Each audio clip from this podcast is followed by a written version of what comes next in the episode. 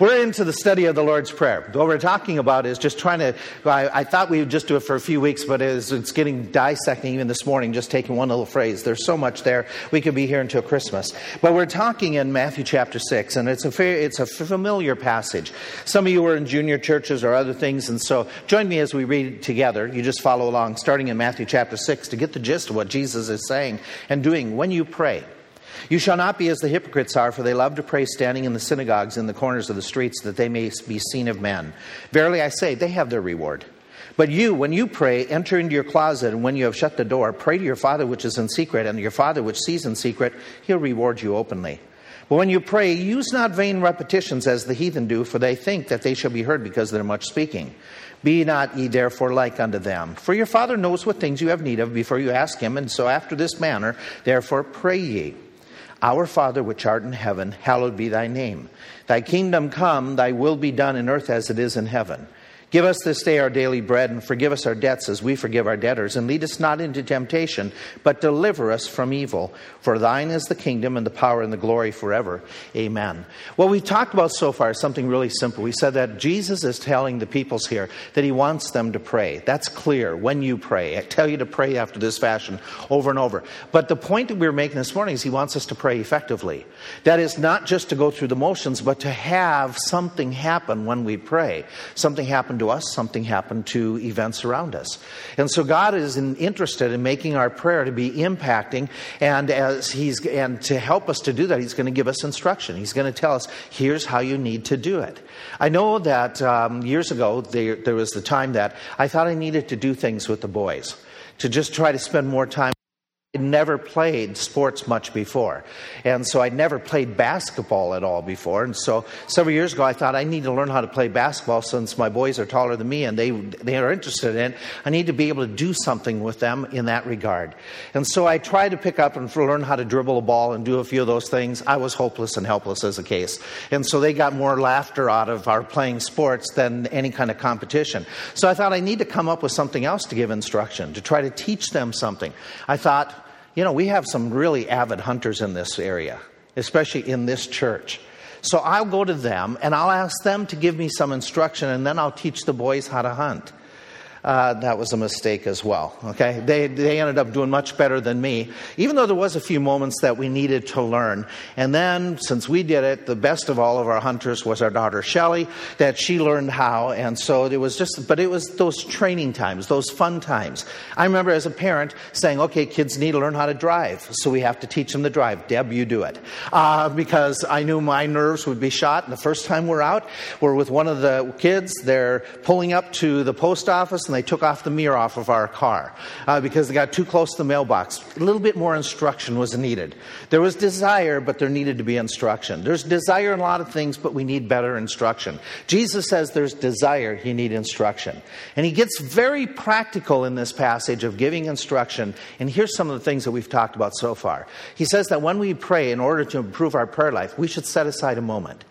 A moment of every day minutes, I should say, not just a, few, a few seconds, but a period of time that every day we have a retreat with God. We go someplace someplace private, someplace that we can get alone with Him, and we make this a daily communication time. Set a place, set a time that's convenient in your schedule, which is going to be impacting for you to pray.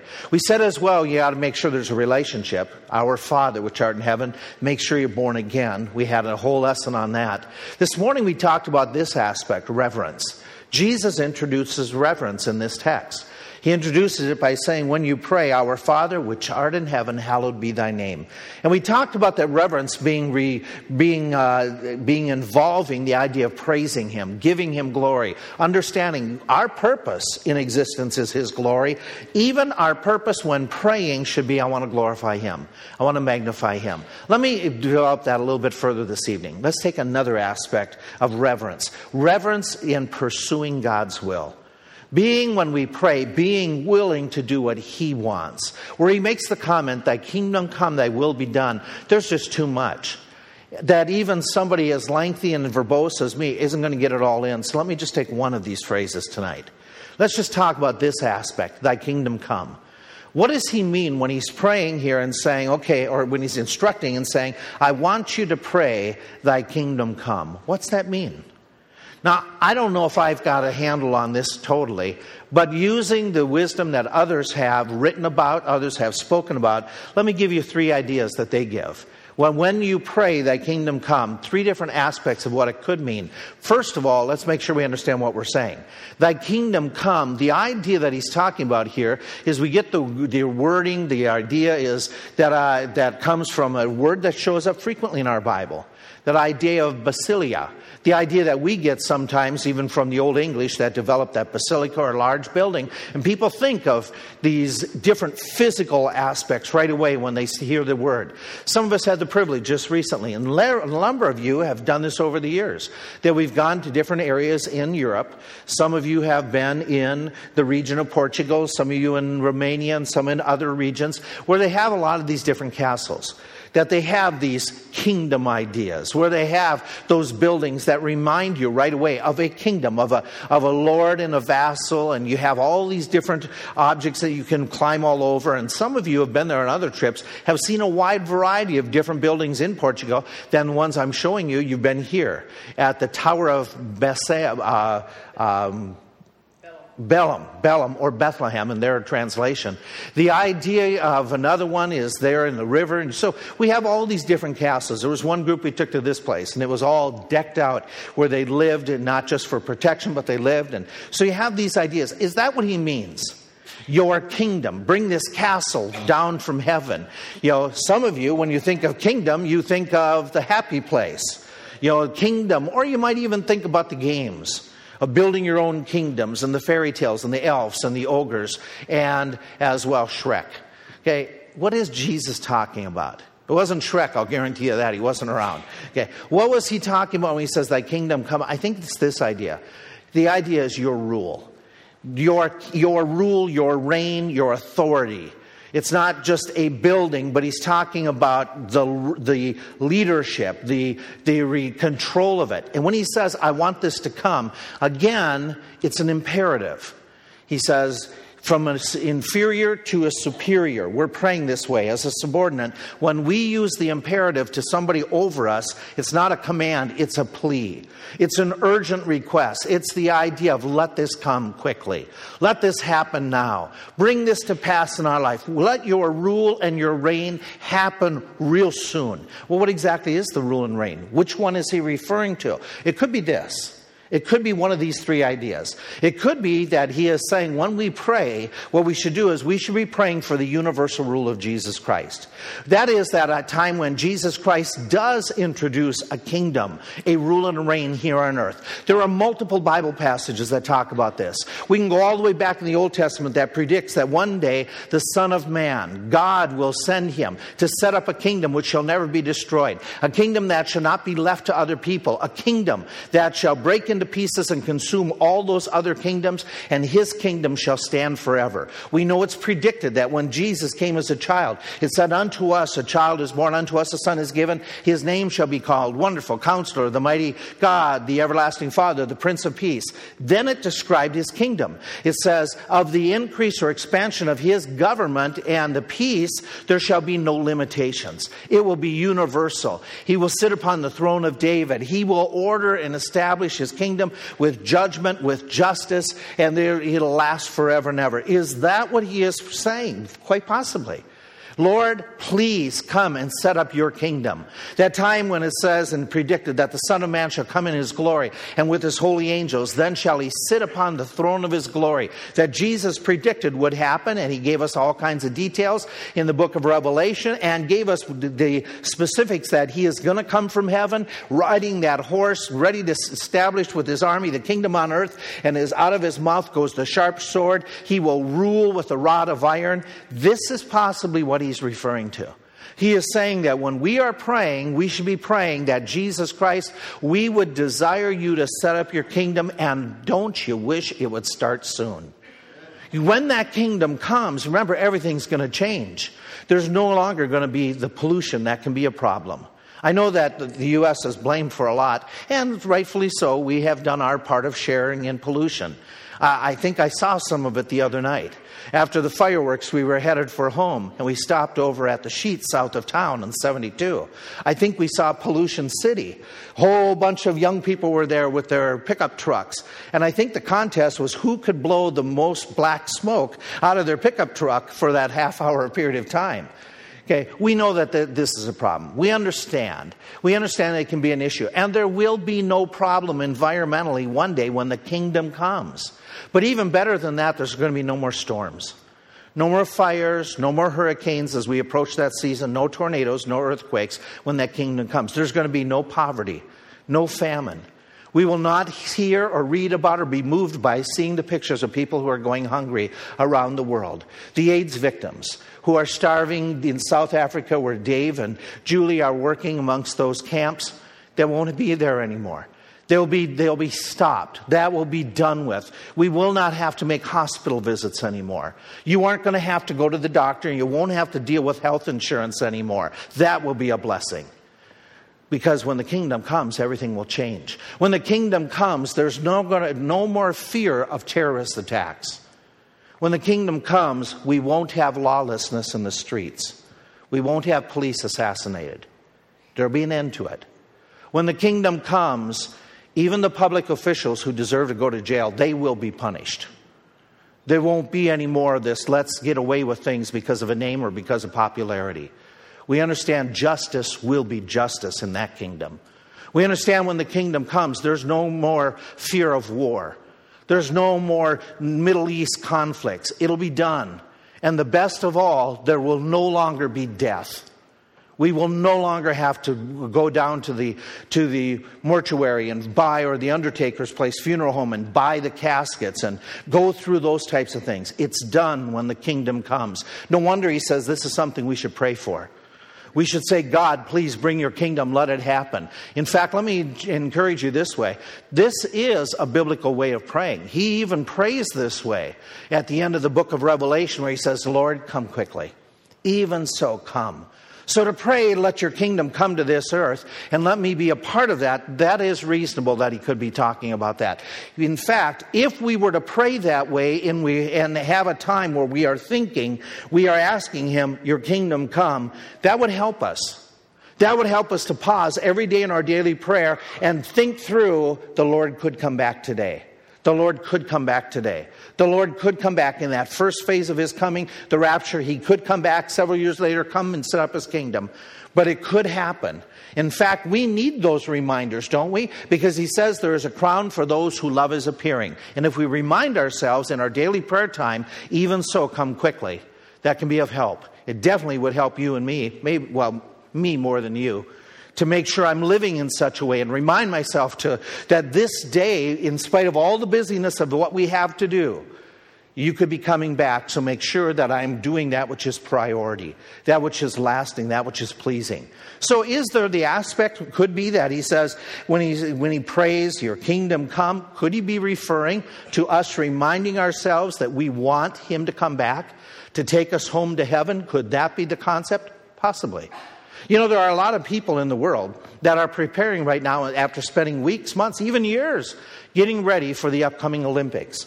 They will have gone through all kinds of physical exercise. They will have disciplined themselves to get up early in the morning, which to me is just wrong. But they get up early in the morning. They do all those exercises. They even go to the extreme of they eat right and healthy. Why? Because they want a reward. They want to win a reward that is going to be a very important reward. Winning an Olympic medal, that's quite a feat, but it won't last. You and I have the chance of earning eternal rewards, crowns. Shouldn't we, therefore, be a little bit more disciplined? Shouldn't we say daily, hey, I've got to reflect on my time every day. Am I really working, laboring for that which is eternal? Well, if we pray, Thy kingdom come on a daily basis, it'll help us to remember that. You know, when we talk about the kingdom, I want to mention this for a couple minutes and see if I offend a whole bunch of you, but that's okay, because I think this is biblically right. We are in the middle of political season here in America. It's chaotic. That's an understatement, is it not? Okay? But let's put it all in perspective. I love and appreciate America, and I think you do too. We, are, we appreciate the lands, the freedom. We appreciate our history. We appreciate our ancestry. And so there's something good about that. And as citizens, we should do our part in helping righteousness to the best that we can. We know we're limited. We understand all that. But to try to be the salt, the light, we should exercise what privileges we have in order to try to make a difference. We understand that. We want that to happen. And yet, as we do this, I want you to remember something America is not God's kingdom here on earth. The United States is not God's kingdom. The United States is not going to last forever. It is one of those many kingdoms that will be destroyed when the Son comes to set up his, many, his kingdom. Again, I don't, even, I don't mean by that that America will be around when Jesus comes back. We don't know. We don't know that time frame. But I do know this that when we pray for God's kingdom, we are not praying that America is going to become the universal kingdom of God upon this earth. That isn't biblically correct. So, though I love my country, and though I want my country to do what is right and to make an impact, what I have to remember is I have a citizenship in a better, bigger, more important country. It's a heavenly country. And so, as a citizen of that heavenly country, I need to remember that country will last forever. And that's the country of all that I need to promote most of all. I want to have an impact here, but at the, but at the same time, it isn't just about America. You and I, as born again Christians, are citizens of a greater kingdom, and that's the kingdom that we should be most urgently promoting and sharing and talking about. Is are you ready for the kingdom of Jesus Christ? Are you ready if he were to return to take you to heaven and then years later come back again and bring you to here where you would be living in that kingdom? So you and I need to be advocating the eternal kingdom of Jesus Christ more than any other country or, uh, or government establishment. So, with that in mind, let's take and let's say, what is he talking about? The universal rule of Christ. That could be the idea. Some have suggested another type of rule of Jesus Christ. It is this that when we pray that kingdom come, what we're talking about is the spiritual conversion of men's souls. Is that a possibility? I think so. I think it is a, it is a good possibility. Lord, when your kingdom comes, what we're saying is let this kingdom come now into the hearts of other people. That is, let's develop it. That is not the physical kingdom that Jesus at time talked about, but it is the other kingdom that Jesus talked about, the spiritual kingdom. That when he was doing his work here on earth, he talked about a kingdom within men's hearts. He talked about a kingdom having, having been present at the time that he was ministering, and he wasn't talking about the physical rule and reign upon the earth, but rather the conversion of souls. Let me show you what I mean by that. When Jesus is standing before Pontius Pilate, he is, he is talking about kingdoms, and he says, My kingdom is not of this world. It's not something that's right now, right here, at this time. But my kingdom that is going to come, it is already, some aspects of it are here. And so, my kingdom that he refers to is a, it has a spiritual aspect idea. And so, we read in Luke where he's talking to some of the Pharisees, and they are saying, Well, what about the kingdom? How do we know when the kingdom, when are you going to establish the kingdom you've been talking about? He makes a comment. He says, the kingdom that I am promoting at this time is not a kingdom that you would see by signs that you are looking for, observable, taxable, changes of government. He doesn't say that. He says, The kingdom that I'm talking about now, that people can't run around and say, Lo, here's that kingdom. Here it is. He's marching in the city. He says, No, the kingdom I'm talking about is a kingdom within you, a kingdom in your hearts. A kingdom that you enter in by getting born again. Now, after John was put in prison, Jesus came to Galilee and he preached the gospel, the good news of the kingdom of God. And he said, The time is fulfilled. The kingdom of God is here, right now even during my ministry. And it wasn't a physical aspect of a kingdom that he says, here it is, I'm overthrowing the government. He's talking about a kingdom that involves entrance, not through political activity, but through repent, repentance and belief in the gospel.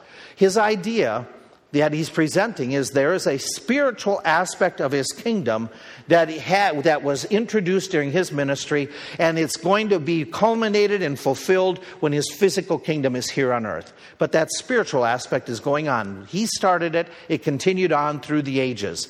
It involves entrance into it through inner belief, conversation with one of the scribes.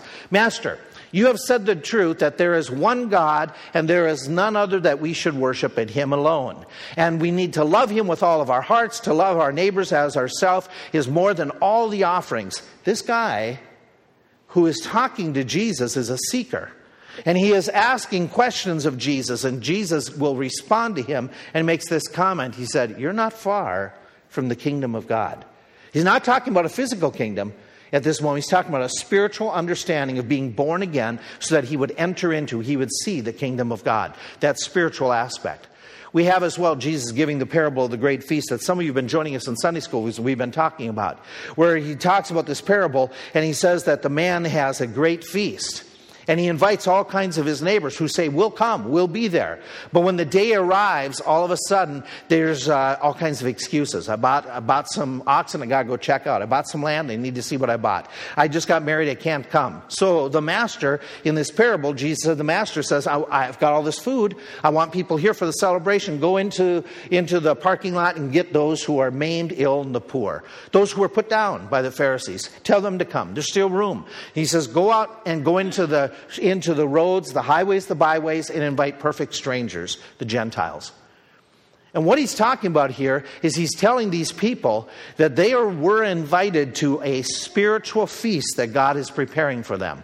And yet they have rejected, they haven't believed, so he's going to open this up. And he does in the book of Acts. He opens it up to the Gentiles and to many others. Jesus did that in his ministry. Those who were pompous and arrogant, he stops working with them and he starts going towards those who are the poor, the lame, the publicans, the tax collectors, all the different people, the skullduggery in their mind of the society Jesus invites to his kingdom concept. He says, I want you and I want my servants, by example, to be inviting others to this spiritual kingdom that I'm talking about.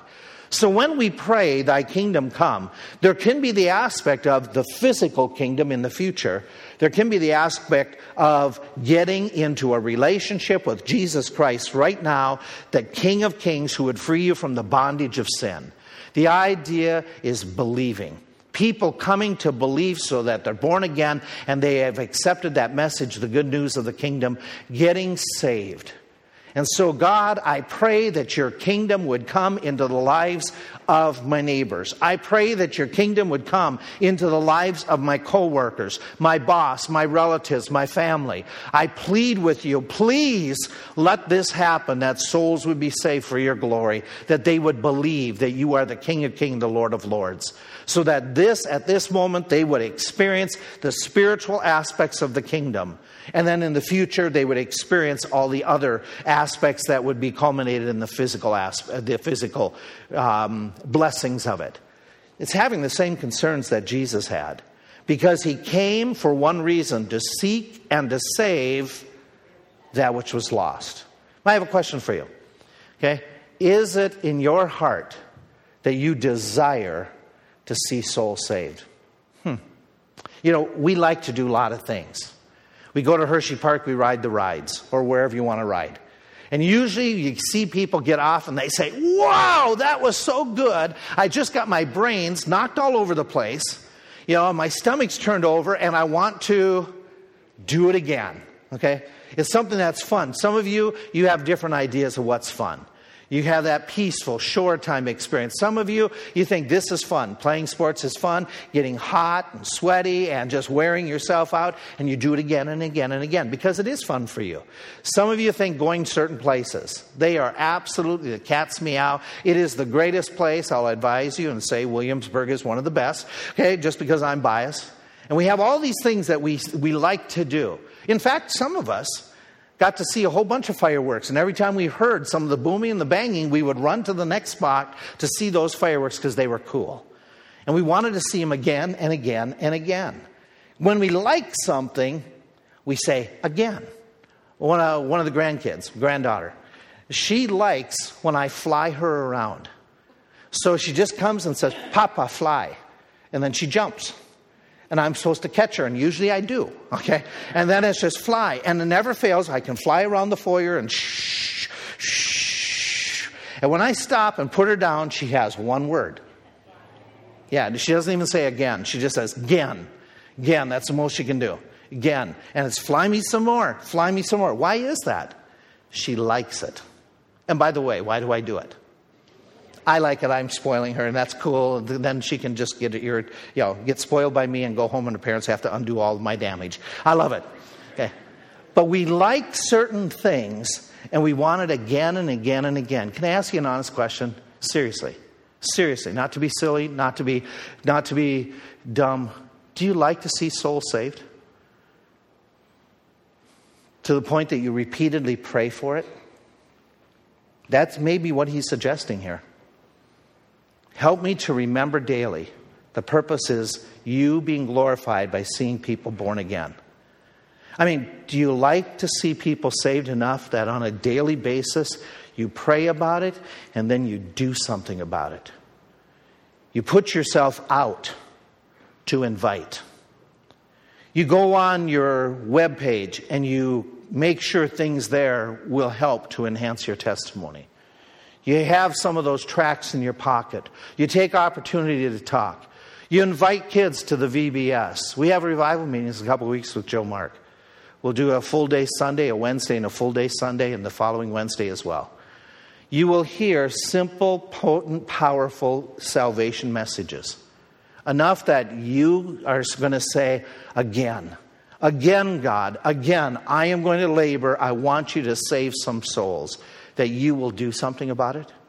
Well, he says what I'm supposed to do in my prayer life, and that's his advice is when I come to him, I praise him, and in my praising and in my worship, I'm saying, Your kingdom comes. I want you to rule and reign quickly upon this earth, but in the meantime, while you are tearing, I want souls to be saved where you rule and reign in their hearts. And as I think of that, that helps me in my prayer life. Not just to be thinking about my needs, my wants, my difficulties, my problems, my, my, my prayer list, but to pray for the lost and to put them before God and to plead for them. Like the Apostle Paul said, that he was so burdened for his, his kinsmen that he pled for them to get born again. That's where it starts. Jesus said we're supposed to be praying the Lord of the harvest we're supposed to, in book of Acts, be praying for boldness. I think sometimes we're so busy in our prayer life with our own difficulties, we forget the lostness of people around us. What about you? Thy kingdom come. Aspect of a physical kingdom, an aspect of a spiritual kingdom in converting souls. There's a third aspect that it can involve. It can involve you and me saying, Your kingdom come, that is your rule, your reign in my heart. Not just in the heart of the lost, but in my heart. That seems to fit even better in this text where he says, Thy kingdom come, thy will be done. Seems to go right along hand in hand with that. Where he is saying, I want to be totally yielded to you. That would make sense. Hallow your name. I want to exalt you. I yield myself to you. I surrender totally and saying it clearly to God from the depths of your heart that you say, God, your kingdom, which involves more than a physical aspect, your kingdom, according to Romans, is not just eat and drink. Your kingdom in Romans is righteousness in my life. Your kingdom is peace and joy that the Holy Spirit provides. I want this. I need this. I give you my heart. Your kingdom, as we read, is something that I'm supposed to seek after and not worry, not get caught up, but be yielded into the point that I am trusting you and putting your things first in this life. Seeking first the kingdom of God and his righteousness here and now in this life. You ruling, you reigning, you controlling. You and me not, not saying I serve the Lord and I love the Lord, but all of a sudden we get distracted with the cars, the homes, the jobs, the sports, and all those things that are good. And all of a sudden, having put our hand to the plow, we look back. What, ha- what does he say? If anybody does that, they're not fit for the kingdom. They aren't letting Christ rule and reign in their heart. And he's challenging his readers to make sure that they are yielded on a continuous, regular basis. Thy kingdom come is a reminder every day for you and me to say, God, you need to rule in my heart. Right now, I'm anxious for your physical kingdom, but if I let you rule and reign in my heart, I will not have regrets when you come back.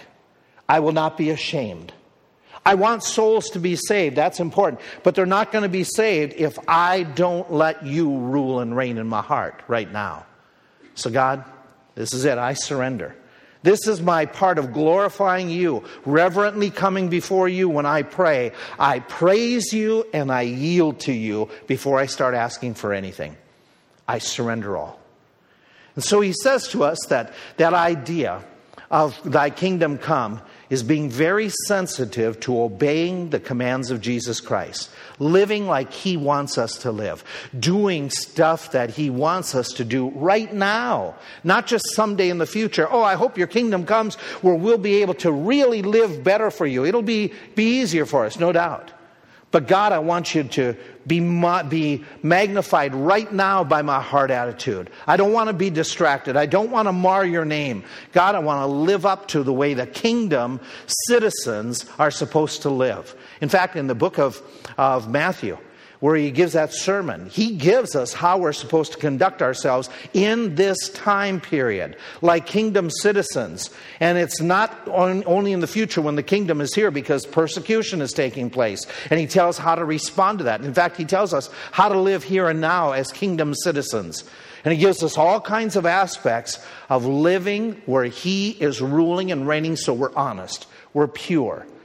We even pluck out an eye, cut off an arm if we're tempted. We're charitable, that we give alms. In our marriages, we work at them. That what we do is we try to be, live at peace with others. If they ask us to carry something, you know, a period of time, we'll, we'll go three miles instead of the one mile.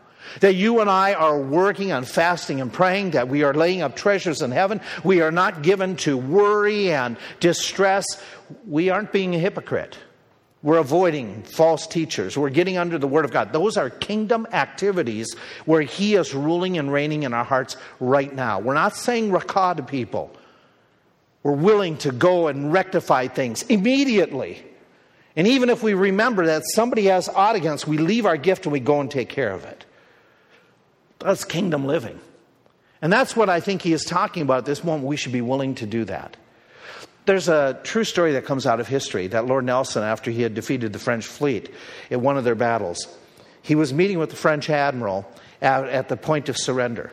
And the French admiral, when he was coming to meet him and to surrender, stuck out his hand as if to shake, you know, and to do something familiar and something that was a respectful fashion. Lord Nelson stood back and said, No, not until you give me your sword first. What was he saying? Before we are going to act like friends, you've got to have total surrender. There, you need to fulfill your duty of surrender first. I wonder if God says, I want to have friendship with you. I want to have fellowship with you. And I, and I will through prayer. But one of the first things I want you to do is I want you to recognize who I am. I am your conqueror. I am your Lord. I want your surrender first and foremost. That's not me and when I pray. When I pray, I typically don't do that. I don't come before God saying, you know, the praising and the, and the rehearsing his qualities. I, I don't come and saying, I surrender all. Usually when I pray, it's get in there and give requests. We get together as a staff on Sunday mornings and during our prayer time as I was listening to others pray and, and thinking about prayer, the prayer aspect, I know where I go. Usually in those moments, it's like, okay, help the lights to work. And I'm concerned that the lights work. I'm concerned that our air conditioning works because if it doesn't work, you aren't going to listen real well. I'm concerned and have prayed every day this week that this isn't going to be a problem with you. So that you learn something from the word and it's not just a, um, you know, an activity that's wasted. But at the same time, not just throwing requests before the Lord, I've been challenged this week to say, come and reverence God. Come before Him and make it clear to God Almighty I respect you. I reverence you. I want to praise you instead of just, here, God, I, am so busy. I, I, here, here's my request for the day. Please take care of it. And out the door we go. God, I'm taking time to worship and magnify you. And part of that is saying, I surrender all. I want you to be magnified and honored through your kingdom, through the way I respond, and souls getting saved. And it's got to be clear. Do you remember the stories told back at the end of World War II about a confusion in the Japanese response to the Potsdam Ultimatum? Do you remember this, this account? That the Allies had said, Japan, are you willing to surrender? Are you willing to surrender? And their prime minister responded with this word, mokusatsu that was interpreted to the United States and to the others as a total rejection. A total rejection of the ultimatum that said absolute unconditional surrender or another bomb. Mokusatsu. In the Japanese language, that doesn't mean we reject, it means we're thinking about it. You know, wait, we're not ready because they needed time to think about it. But it was in the translation that came into the English, it was total rejection, a second bomb dropped within a couple days of getting that response. Okay, the problem was that many lost their lives because there wasn't clarity by the Japanese or by others listening of what they were meaning and what they meant. They have to be clear. They had to be clearer to say, we need time to think this through. And it wouldn't have had been that second bomb and those many, many more that died. I wonder how many times we aren't clear with God. Where we are saying, Well, Lord, yeah, I, I kind of want to surrender, but I want to hold back. And we give him a mokusatsu. And then we don't have that impact in our prayer life. We don't have that thrill in our prayer life. Part of it is because we aren't clear. Thy kingdom come, thy will be done is simple and clear. I surrender to you. I'm giving you my all, even in my daily prayer life. I would encourage you that when you pray tomorrow, that you have your retreat time, that what you do as well is you take those moments and you praise Him, you reverence Him, but you make it clear from the depths of your heart I am surrendered to you. Your kingdom come. Now, you might have to do that this evening. Maybe you've been holding back. Well, it's no longer time to hold back. This is the time to surrender, to say, God, use me. God, save souls. God, I yield my heart to you.